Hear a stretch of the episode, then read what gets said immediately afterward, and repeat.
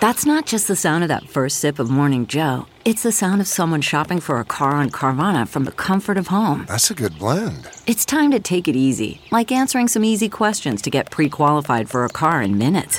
Talk about starting the morning right. Just like customizing your terms so your car fits your budget.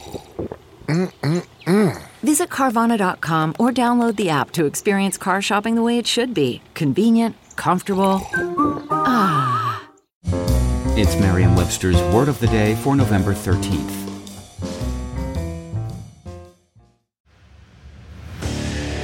What makes a life a good one? Is it the adventure you have? Or the friends you find along the way?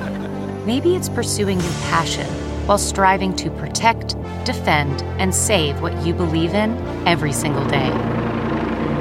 So, what makes a life a good one? In the Coast Guard, we think it's all of the above and more, but you'll have to find out for yourself. Visit gocoastguard.com to learn more. Today's word is roue, spelled R O U E. The E has an acute accent rising to the right.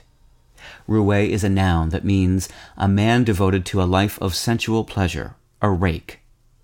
Here's the word used in a sentence from Esquire by Alex Bilmes. Roger Moore's Bond was a roue, a bounder, a debonair playboy not remotely like a real spy, and arguably all the better for it. The word roue originated in French and gained momentum when it began to be used in reference to the libertine companions of Philip II, France's regent from 1715 to 1723. Roue means broken on the wheel in French, and ultimately derives from the Latin word rota, meaning wheel.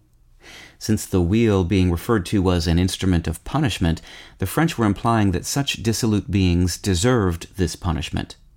By the end of the 18th century, English speakers added roue to its list of synonyms for a rake, a libertine, a debaucher, a lecher, etc.